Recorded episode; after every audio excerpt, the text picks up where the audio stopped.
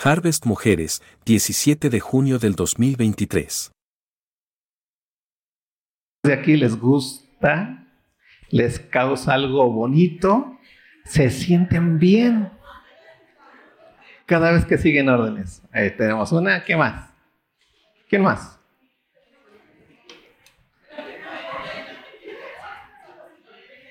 ¿Si es que? ¿Es del trabajo? Si no es del trabajo, nada es que te guste. Así como te gusta ir a, vacacionar, ¿a cuántos les gusta vacacionar? Ir a vacacionar a la playita o a, ya de menos aquí al bosque de Chapultepec. Y dices, sí, así con ese mismo gusto, que te guste seguir órdenes. ¿No, Ruth? ¿Por qué?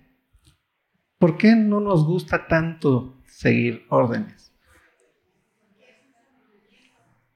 Fuerte, chicas. Ustedes tienen una voz fuerte, así que sáquenlo. ¿Por qué? Por rebelde. Gracias, Amalia. Porque somos rebeldes, sin causa, porque tenemos un espíritu combativo, y más en estos tiempos, ¿no? En donde la mujer se está emancipando, en donde hay momentos de liberación femenina, en donde el hombre se ha vuelto el sinónimo del patriarcado y esas cosas opresoras de las féminas, en donde la mujer quiere tener los mismos, los mismos, o piensa que no tiene los mismos niveles que el hombre y los quiere tener, ¿no? O quiere que el hombre sea como la mujer, no sé. Queremos en la idea de igualdad, ¿no? Estamos llevando a cabo cosas bien raras en el, en el pensamiento tanto del hombre, de lo que es ser hombre, y también de la mujer, de lo que es ser mujer y de lo que significa ser mujer. ¿no?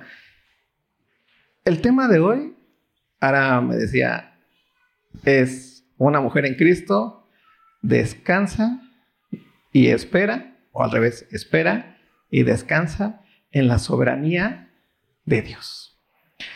Yo lo, yo lo decía, yo lo pensaba y decía, pues es un tema completamente anticultural por la forma en la que nosotros estamos entendiendo lo que es que alguien espere y descanse en la soberanía de Dios.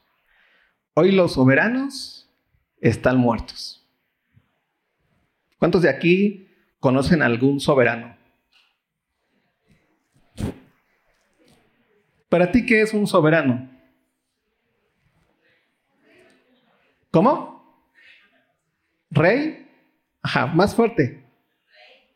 ¿Qué es un soberano para ti? La persona más importante de un país. ¿Qué más es un soberano para ti? Ok.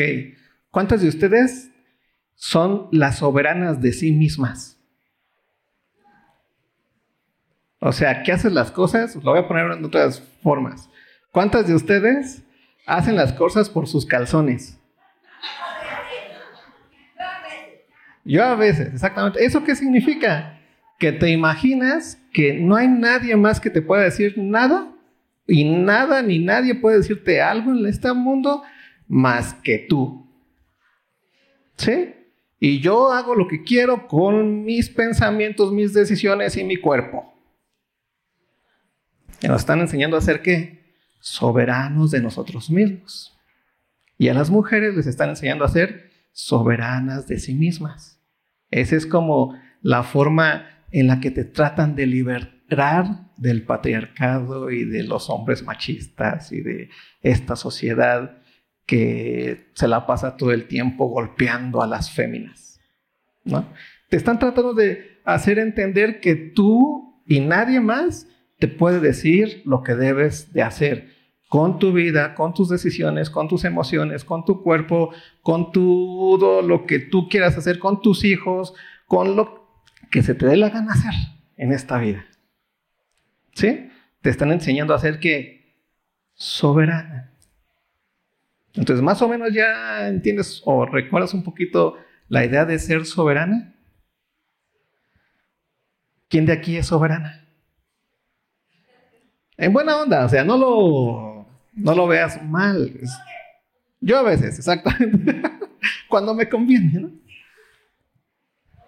¿Eres soberana? ¿Tienes libertad? ¿Haces lo que quieres? A veces. ok, la soberanía es eso. La soberanía o alguien soberano es alguien que está en completo control de las cosas para sí mismo, desde sí mismo y en sí mismo.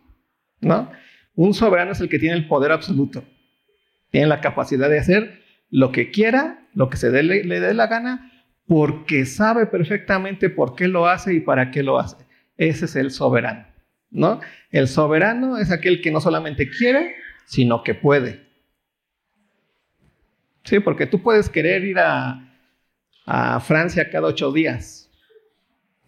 Y nadie, yo que soy soberana en mi pensamiento, pues chido, pero no eres soberana porque no puedes, o solamente que seas familiar de Slim, ¿no? O algo así, que tengas un chorro de dinero y puedas, o quieres tener la casa una casa ahí en las montañas. Fue una broma local. Y quieres tener todo un palacio y todo lo más hermoso del universo y piensas que compensarlo ya lo, ya lo tienes ahí, pero no puedes. Un soberano no solamente quiere, sino también puede. ¿No? Un soberano no le das el consejo. No va, a, no va a venir a decir, oye, ¿qué crees? Como que no me siento, este, ¿tú qué crees? ¿Que digo esto no digo esto? ¿Hago esto? Ese no es un soberano. Es alguien que necesita consejo.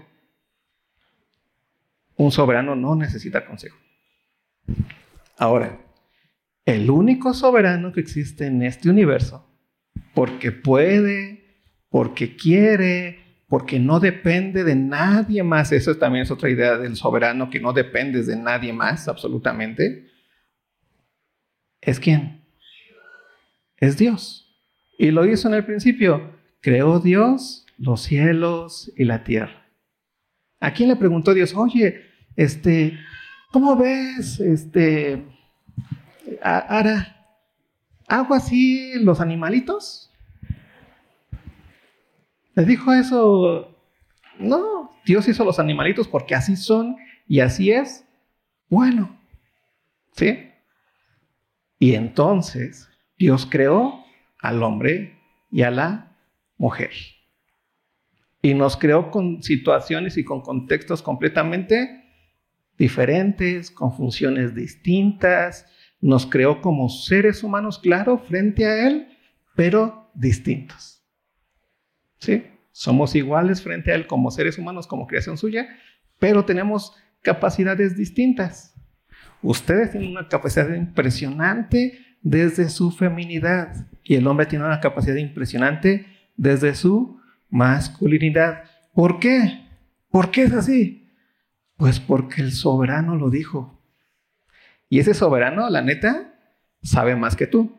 Estamos hablando del soberano de soberanos. ¿Quién es? Dios. ¿Sí? Y entonces tenemos que Dios nos hizo distintos. El soberano, aquel que realmente puede hacer todo lo que quiera, porque con su palabra dijo, hágase la luz, ¿y qué pasó? Se hizo la luz. ¿Sí? Ahí tenemos la idea de soberanía absoluta. Entonces, ¿cuántas de aquí son soberanas? ¿Cuántos seres humanos o hombres son soberanos? Ninguno. ¿Por qué? Porque todos dependemos. Todos tenemos necesidad de otras cosas. Si yo me enfermo, ¿no? Y me dicen, ya en tres días te mueres porque tu enfermedad es de lo peor. Pues aunque yo me crea el más soberano del universo y diga, no, soy libre, pues ya se acabó el tiempo, ya no puedo hacer más. Pero Dios es eterno por siempre y para siempre. ¿Sí? Entonces, una mujer en Cristo espera y descansa en la soberanía de Dios. Y, el tema queda aún más fuerte. Ya sabemos lo que es la soberanía. La soberanía de Dios de ese Dios que cuando te dice, haz esto, no te lo está diciendo como una pregunta de, oye, ¿tú crees que se hará bueno que yo te diga que hagas esto? Porque eso es antisoberano o anti pensar que Dios está hablando. Porque Dios es un Dios completamente que sabe absolutamente. Y la verdad es que sabe mejor que tú y mejor que yo lo que tú necesitas y lo que tú deseas y lo que te hace falta. Sabe lo que requieres en esta vida para, para tener una buena vida. ¿Sí? Si piensas que Dios sabe más que tú con respecto a lo que necesitas en esta vida para tener una buena vida, ¿sí o no? Pero dilo convencida. Dios es soberano sobre tu vida. Y luego vienen otras dos palabritas que usó Ara. Descansa, no, espera y descansa en la soberanía de Dios. Vamos a ir a Lucas.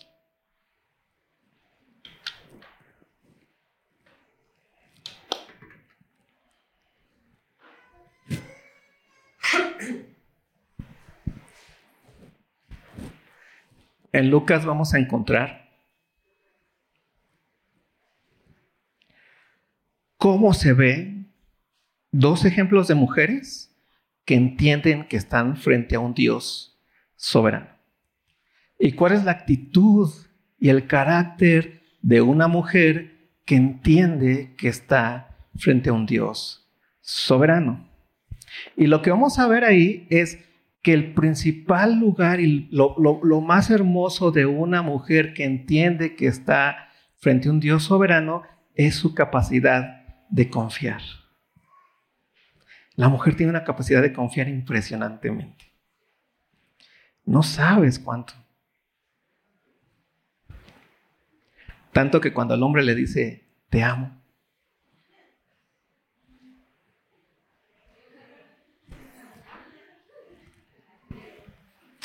No sé si te lo han dicho. No sé si te lo dijeron. El hombre te dice, te amo. Y el hombre le construye con palabras un castillo precioso.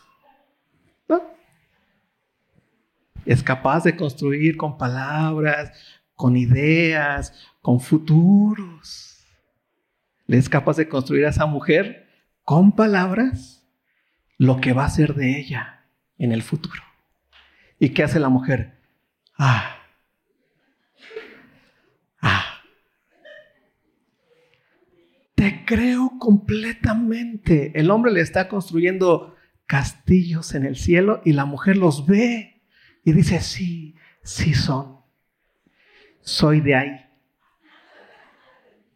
Sí quiero vivir ahí, en ese hogar. Me fascina ese hogar. Lo quiero. Yo voy me lanzo. ¿Y va detrás de qué? De la palabra del hombre.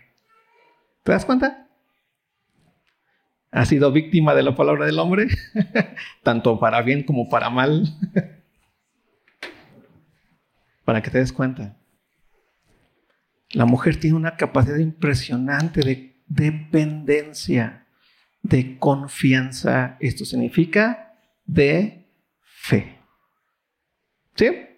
¿Vamos bien? ¿Está ahí? ¿Recuerdas las que llegan a Romanos que hemos hablado con respecto a lo que es la fe?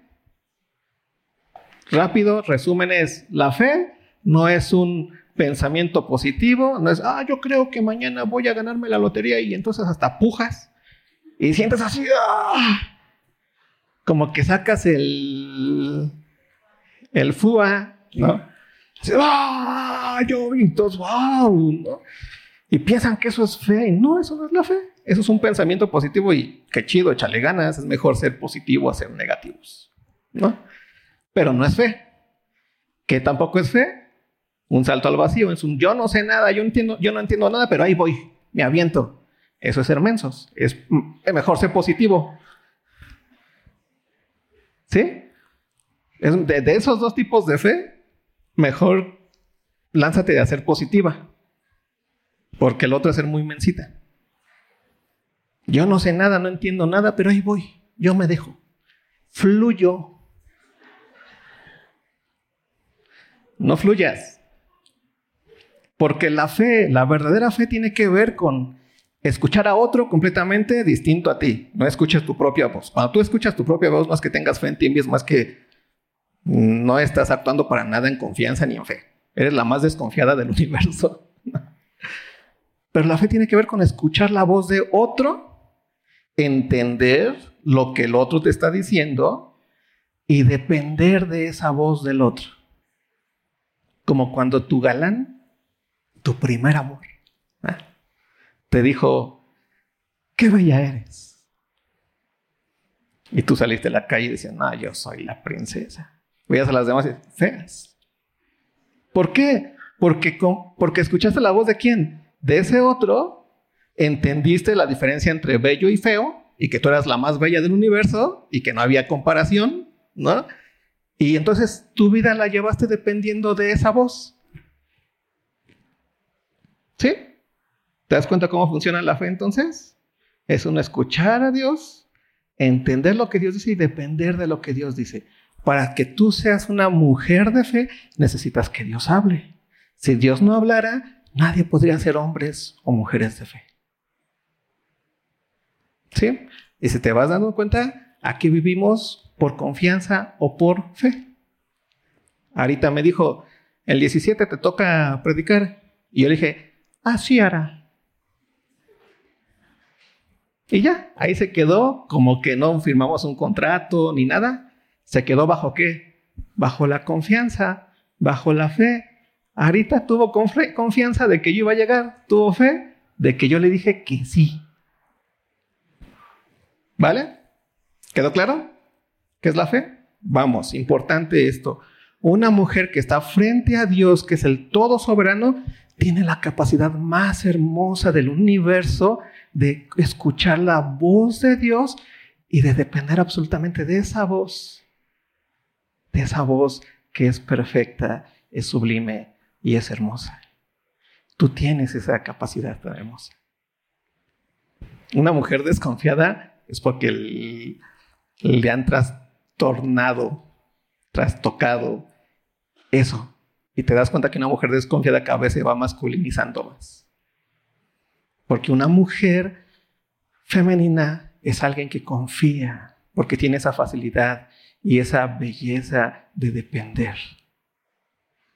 Tiene esa capacidad de fe. ¿Sí? Y tú la tienes. Y vamos a ver cómo funciona eso y lo que Dios hace con mujeres que confían. Lucas 1.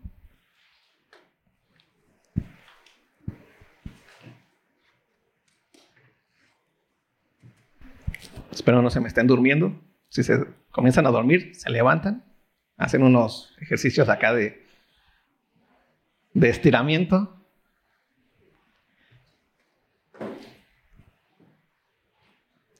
Versículo 5 de, de Lucas, capítulo 1. Vamos a ver a dos mujeres.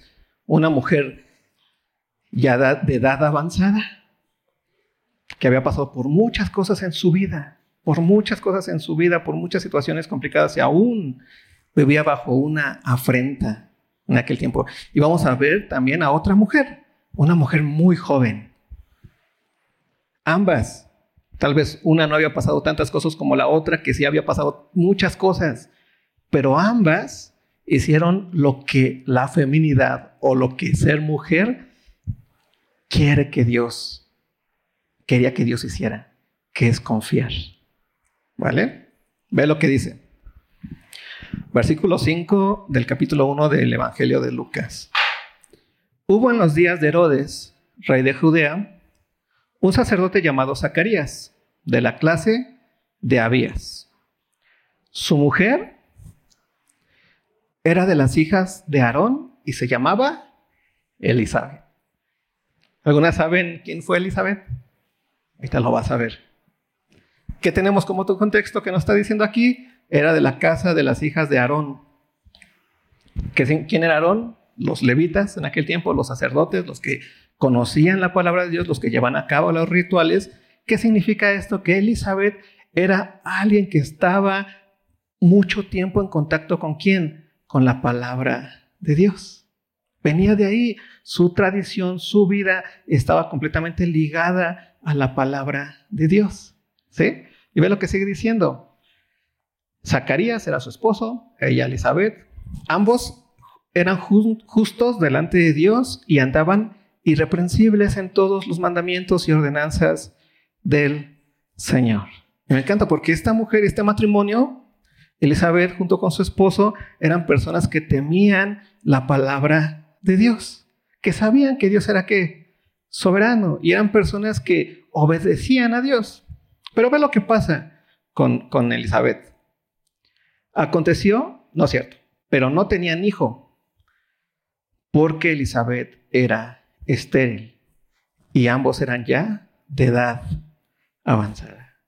¿No? En, en, aquella cultura, el tener hijos o una mujer que no tenía hijos era una mujer que era completamente sacada de la, de la, de la, de la sociedad, por decirlo así, por una razón tan importante.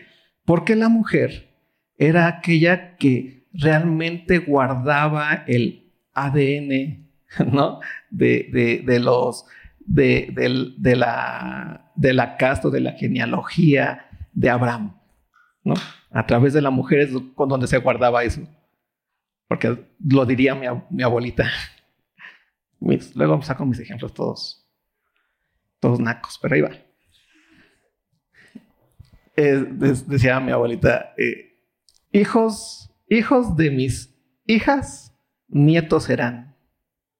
Hijos de mis hijos, quién sabe, pero también los quiero. y era, antes obviamente no existían las, las cuestiones de las pruebas de ADN y no sé qué, pero era lo más lógico, ¿no? Que la mujer fuera la portadora de la sangre de Abraham hasta el final.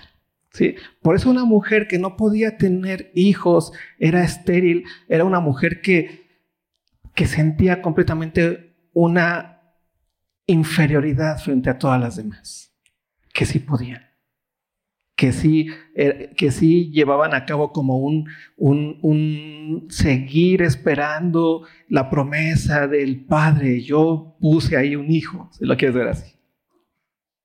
¿Sí?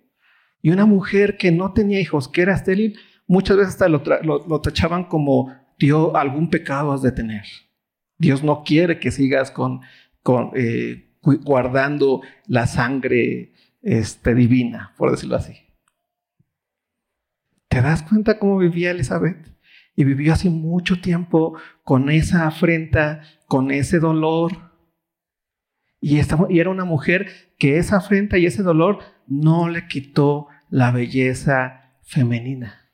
¿Y cuál era esa belleza femenina? Confiar. Confiar.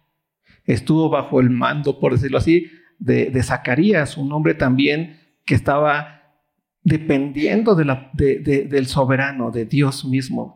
Y eso los llevó a ser un ejemplo de matrimonio en aquel tiempo. ¿Sí? Ambos no es que fueran el matrimonio que, ay, mira, no tienen ningún problema, están perfectos. No, tenían esa situación. Zacarías pudo haber tenido hijos con otra. ¿Y qué hizo Zacarías? No.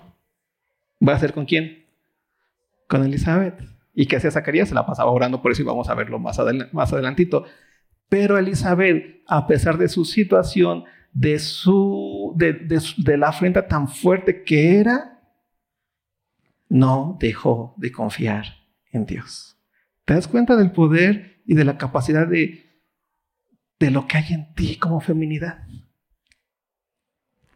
¿Has pasado por problemas difíciles? De repente, ah, Dios, ¿dónde estás? Ni existe, se me hace.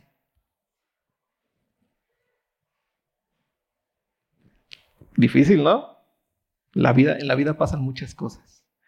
Pero aquí tenemos a Elizabeth completamente obediente a Dios. Ve lo que sigue diciendo. Aconteció que ejerciendo Zacarías el sacerdocio delante de Dios según el orden de su clase, conforme a la costumbre del sacerdocio, le tocó en suerte ofrecer el incienso entrando en el santuario del Señor. Y toda la multitud del pueblo estaba fuera adorando, orando a la hora del incienso. Y se le apareció un ángel del Señor puesto en pie a la derecha del altar del incienso. Y se, tuvo, se turbó Zacarías al verle y le sobrecogió temor. Pero el ángel le dijo, Zacarías, no temas, porque tu oración ha sido oída, y tu mujer Elizabeth te dará a luz un hijo y llamarás su nombre Juan. Ya eran de edad avanzada, eran estériles, pero ¿sabes qué? Y esto me gusta mucho. ¿Por qué? Porque cuando tú entiendes que estás frente al soberano, al rey de reyes y señor de señores, al que hace los cielos y la tierra, Él es tu Padre, Él es tu Señor, Él es tu Salvador, nunca existe una resignación. La resignación viene cuando ya no hay capacidad de hacer nada. Pero cuando estás frente a Dios, para Dios nada hay imposible. ¿Te das cuenta? Y aquí tenemos a un Zacarías. Ese hombre oraba a Dios y decía, Señor, dame un hijo de quién? De Elizabeth. Porque él podía haberla rechazado. Tenía el derecho, ¿no? De haberla hecho, a un lado y guardar su, su estirpe con, con otra mujer que sí pudiera tener un hijo. ¿Y qué hizo Zacarías? Que era un hombre soberano delante de Dios. Dijo, no, quiero que sea Elizabeth. Y oró, y oró, y oró.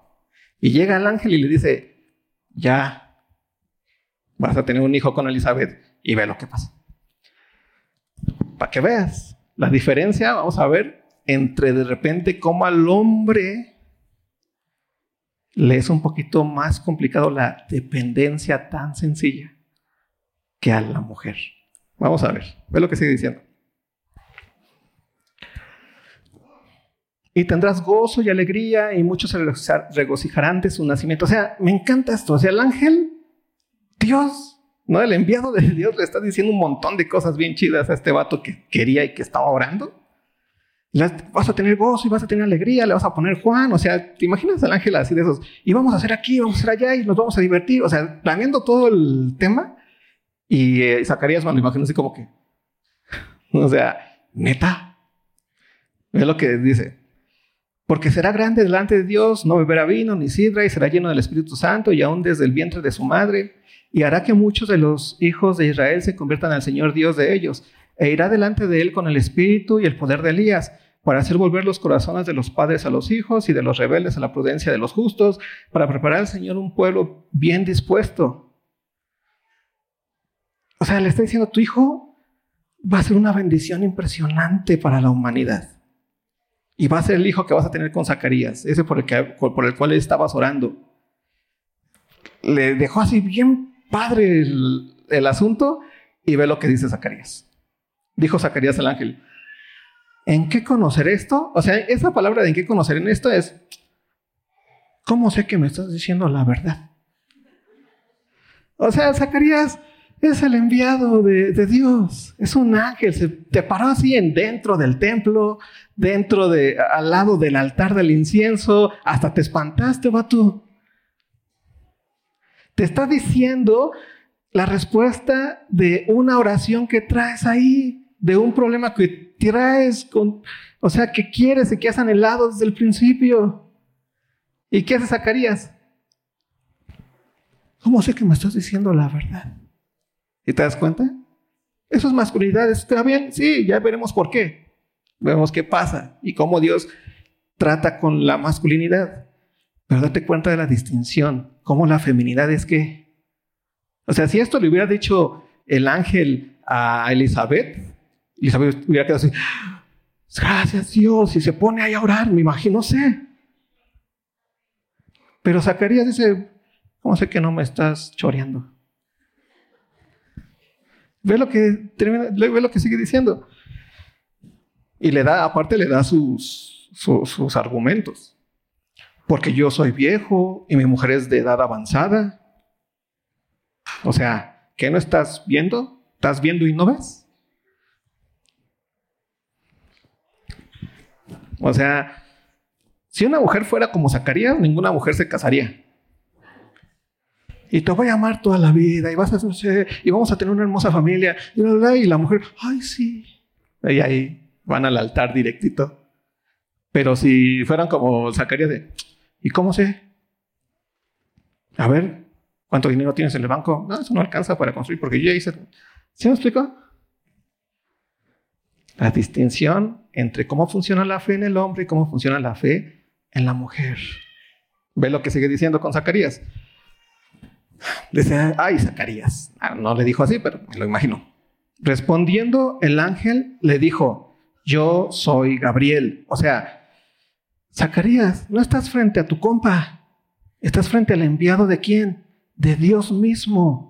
No, y obviamente eso hace que Zacarías como que reaccione, ¿no?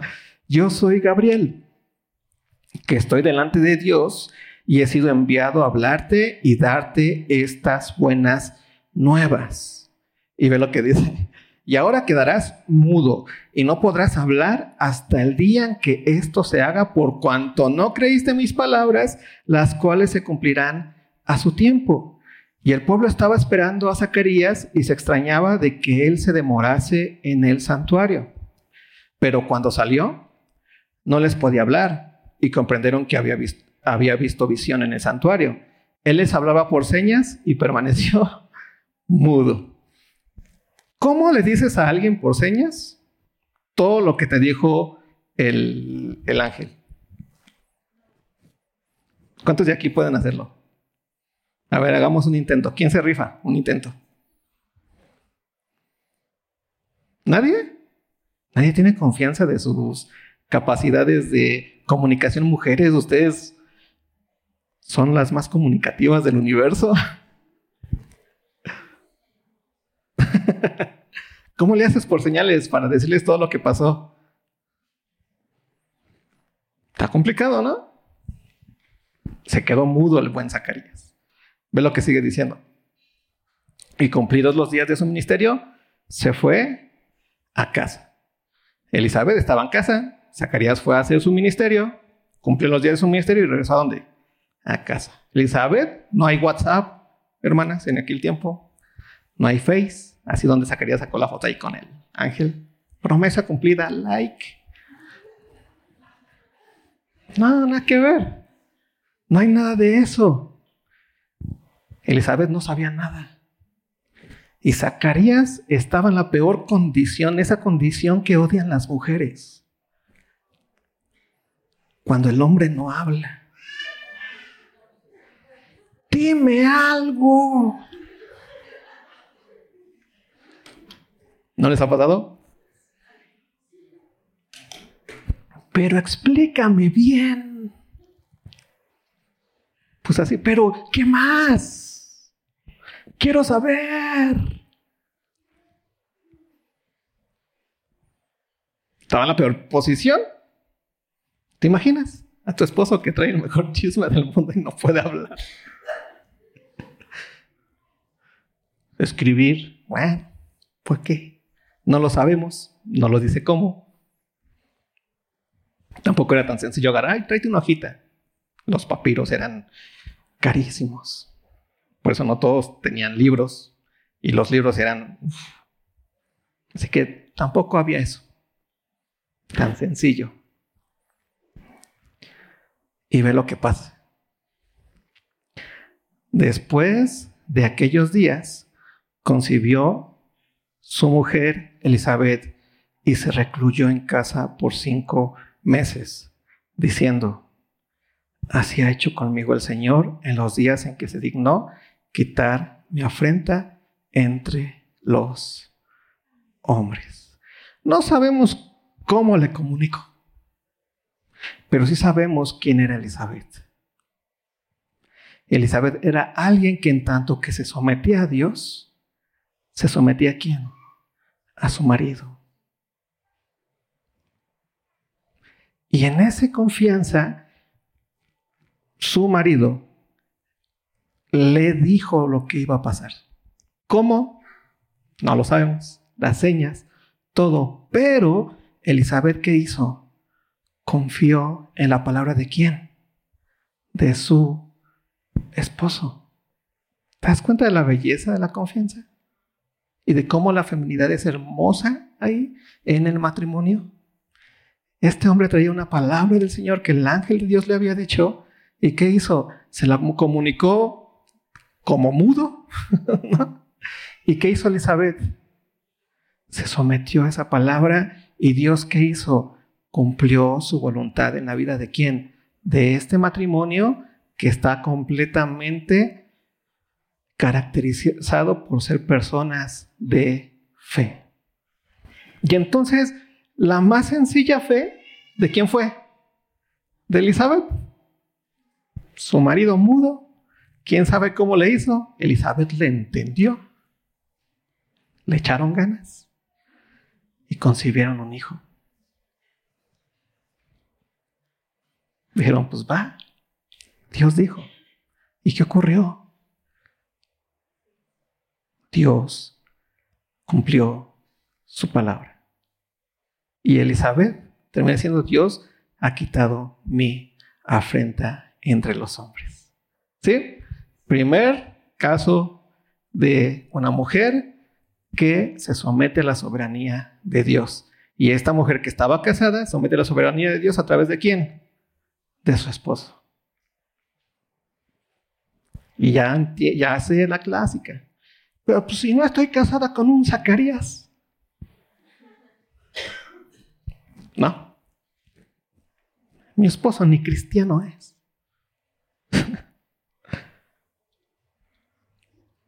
Eso que no te quite tampoco la capacidad de anhelar y de confiar en lo que la palabra de Dios te dice. Y tú vas a ir captando cómo lo que Dios te va diciendo, tal vez tu esposo no es el Zacarías, el gran maestro, pero va creciendo poco a poco y de repente tú vas entendiendo y captando eso que sí es palabra de Dios y eso que no es, y vas dependiendo cada vez más de lo que sí es palabra de Dios en tu esposo. ¿Sí? Y de la posición que tiene tu esposo en tu casa. Pero como mujer necesitas aprender quién eres ahí. ¿Sí? Siguiente, no nos vamos a meter mucho en esa parte, ya después Ara les enseñará. Pero para terminar, dice versículo 26. Al sexto mes, el ángel Gabriel fue enviado por Dios a una ciudad de Galilea llamada Nazaret, a una virgen desposada con un varón que se llamaba José. ¿Qué es esto desposada? Que todavía no estaba casada, estaba comprometida, ¿no? Y el nombre de la virgen era María. ¿Te acuerdas de quién es María? Y entrando al ángel en donde ella estaba, dijo, salve, muy favorecida, el Señor es contigo, bendita tú entre las mujeres. Mas ella, cuando le vio, se turbó por sus palabras y pensaba qué salutación sería esta, está asombrada. ¿Te das cuenta la distinción entre Zacarías y María? Zacarías se, le dio miedo, dijo, uy, y ella quedó asombrada. Para que vayas viendo cómo funciona tu fe. Y ve lo que sigue diciendo. Mas ella, cuando lo vio, se turbó por sus palabras y, pensaba, ¿qué salutación sería esta? Entonces el ángel le dijo, María, no temas porque has hallado gracia delante de Dios. Y ahora concebirás en tu vientre y darás a luz un hijo y llamarás su nombre Jesús. Este será grande y será llamado Hijo del Altísimo y el Señor Dios le dará el trono de David su padre y reinará sobre la casa de Jacob para siempre y su reino no tendrá fin. Entonces María dijo al ángel, ¿cómo será esto? Pues no conozco varón. Respondiendo el ángel le dijo, el Espíritu Santo vendrá sobre ti y el poder del Altísimo te cubrirá con su sombra, por lo cual también el santo ser que nacerá será llamado Hijo de Dios. Y aquí tu pariente Elizabeth, ella también ha concebido hijo en su vejez, y este es el sexto mes para ella, la que llamaban estéril, porque no hay imposible para Dios. Entonces María dijo, ve la respuesta de María. He aquí la sierva del Señor. Hágase conmigo conforme a tu palabra. Y el ángel se fue de su presencia. ¿Te acuerdas cómo terminó? las últimas palabras de Zacarías fueron, pues, ¿cómo va a ser esto? Yo estoy viejo, ¿qué no has visto? ¿Y qué hace María al final? He aquí la sierva del Señor, hágase conmigo conforme a qué? A tu palabra. Y esa es la característica más bella de la mujer. Fe, confianza. Pero ¿por qué confiamos y por qué tenemos fe? Porque tú confías en el soberano. ¿Y sabes cuál era el plan que Dios, les estaba dando a ellos dos, a ellas dos? El plan que todo el ser humano había estado esperando desde, desde la caída, que Dios trajera a un Salvador. Y en estas dos mujeres Dios hizo su plan, usó a estas dos mujeres, ¿no? Llevó a cabo la fe en estas dos mujeres. Y entonces estas dos mujeres fueron de bendición para quién? Para todos los demás. ¿Cuál es el fin de que tú seas una mujer de fe que espera y descansa en la, soberanía de Dios? Que tu fe te lleve a ser alguien que obedezcas a Dios como Elizabeth a través de su esposo, como María directamente diciéndole al ángel, hágase tu voluntad, haz de mí lo que quieras, yo soy tu sierva. ¿Sabes qué es lo que va a pasar contigo? Que tú vas a ser de bendición a los que están alrededor tuyo. Porque ¿qué es lo que Dios quiere para nosotros hoy? La Biblia dice que Dios quiere que seamos uno en la iglesia que nos amemos los unos a los otros, que nos cuidemos los unos a los otros. Y Dios nos ha dado esta capacidad y a ustedes mujeres les ha dado esa capacidad tan hermosa de ser tan sencillas en esa fe que ustedes tienen ese corazón de depender de Dios para amar a quién? A tu hermano.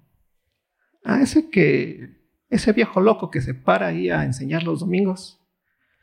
Necesitamos Cuidar a quién más? A nuestros hermanos de alrededor. Cuidar la iglesia, amar la iglesia. ¿Te das cuenta de la importancia? A veces has visto iglesias llenas de puras mujeres. Tiene que ver con esa fe tan sencillita. Es triste porque no es la forma, no. La masculinidad y ya trataremos con los hombres. Pero ustedes no se cansen de ser siervas de Dios. Porque entiendan, no se trata, el fin de esto no fue, ay, este, solamente quiero hacerle, eh, Elizabeth se quedó como pensando, ya yo soy feliz porque ya me cumplí mi propósito en esta vida. No, el propósito de Dios se cumplió a través de ella, trayendo reconciliación a la humanidad en Cristo. El propósito de Dios se, construyó a través de María, trayendo reconciliación a la humanidad a través de Cristo. ¿Y sabes lo que padecieron estas dos mujeres al ser eh, eh, personas que, que confiaron. ¿Sabes cómo terminó el hijo de Elizabeth? Le cortaron la cabeza. No sabemos si aún vivía Elizabeth en, aquel tiempo, pero le cortaron la cabeza. Y Elizabeth tuvo que dejar a su hijo muy, muy temprano, porque dice la Biblia que Juan creció allá en el desierto comiendo este, legumbres, acá bien hippie. Y no estaba ahí Elizabeth, venga para acá, mijito, mira, yo te siento la... No, entendía perfectamente que ese regalo no era para ella en el sentido de que yo soy la importante, sino que Dios quería hacer algo a través de ella para bendición de quién? De todos los demás. ¿Y sabes cómo terminó el hijo de María? Y ahí sí, María vio a su hijo en donde? En la cruz. ¿Te imaginas ver a tu hijo así? Golpeado, María aprendió, ¿no? Cuando la regañó Jesús, ¿te acuerdas? Ahí en las bodas de Cana. Ahí está mi hijo. Hijo, enséñales quién eres. Y Jesús, hey, tranquila. ¿Te das cuenta? Y para nosotros es lo mismo y para ti es lo mismo. Si tú eres una mujer en Cristo que descansa y que espera en la soberanía de Dios, vas a ser una mujer que edifica su casa y también que edifica su iglesia. Te va a dar flojera andar en chismes. Porque vas a querer anhelar andar en amor porque tu soberano te dice que ames.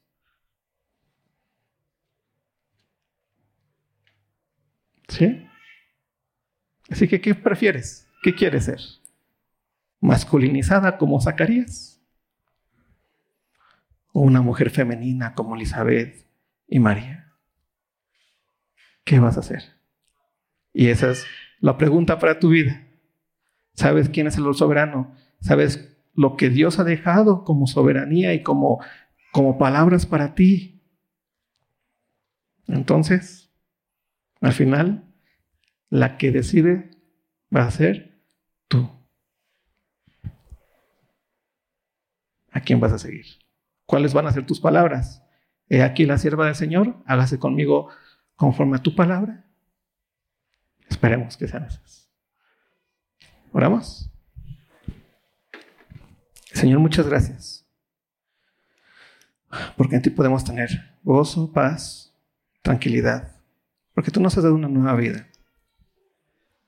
Gracias porque eres nuestro Padre. Gracias porque eres nuestro Señor. Gracias porque eres nuestro Salvador.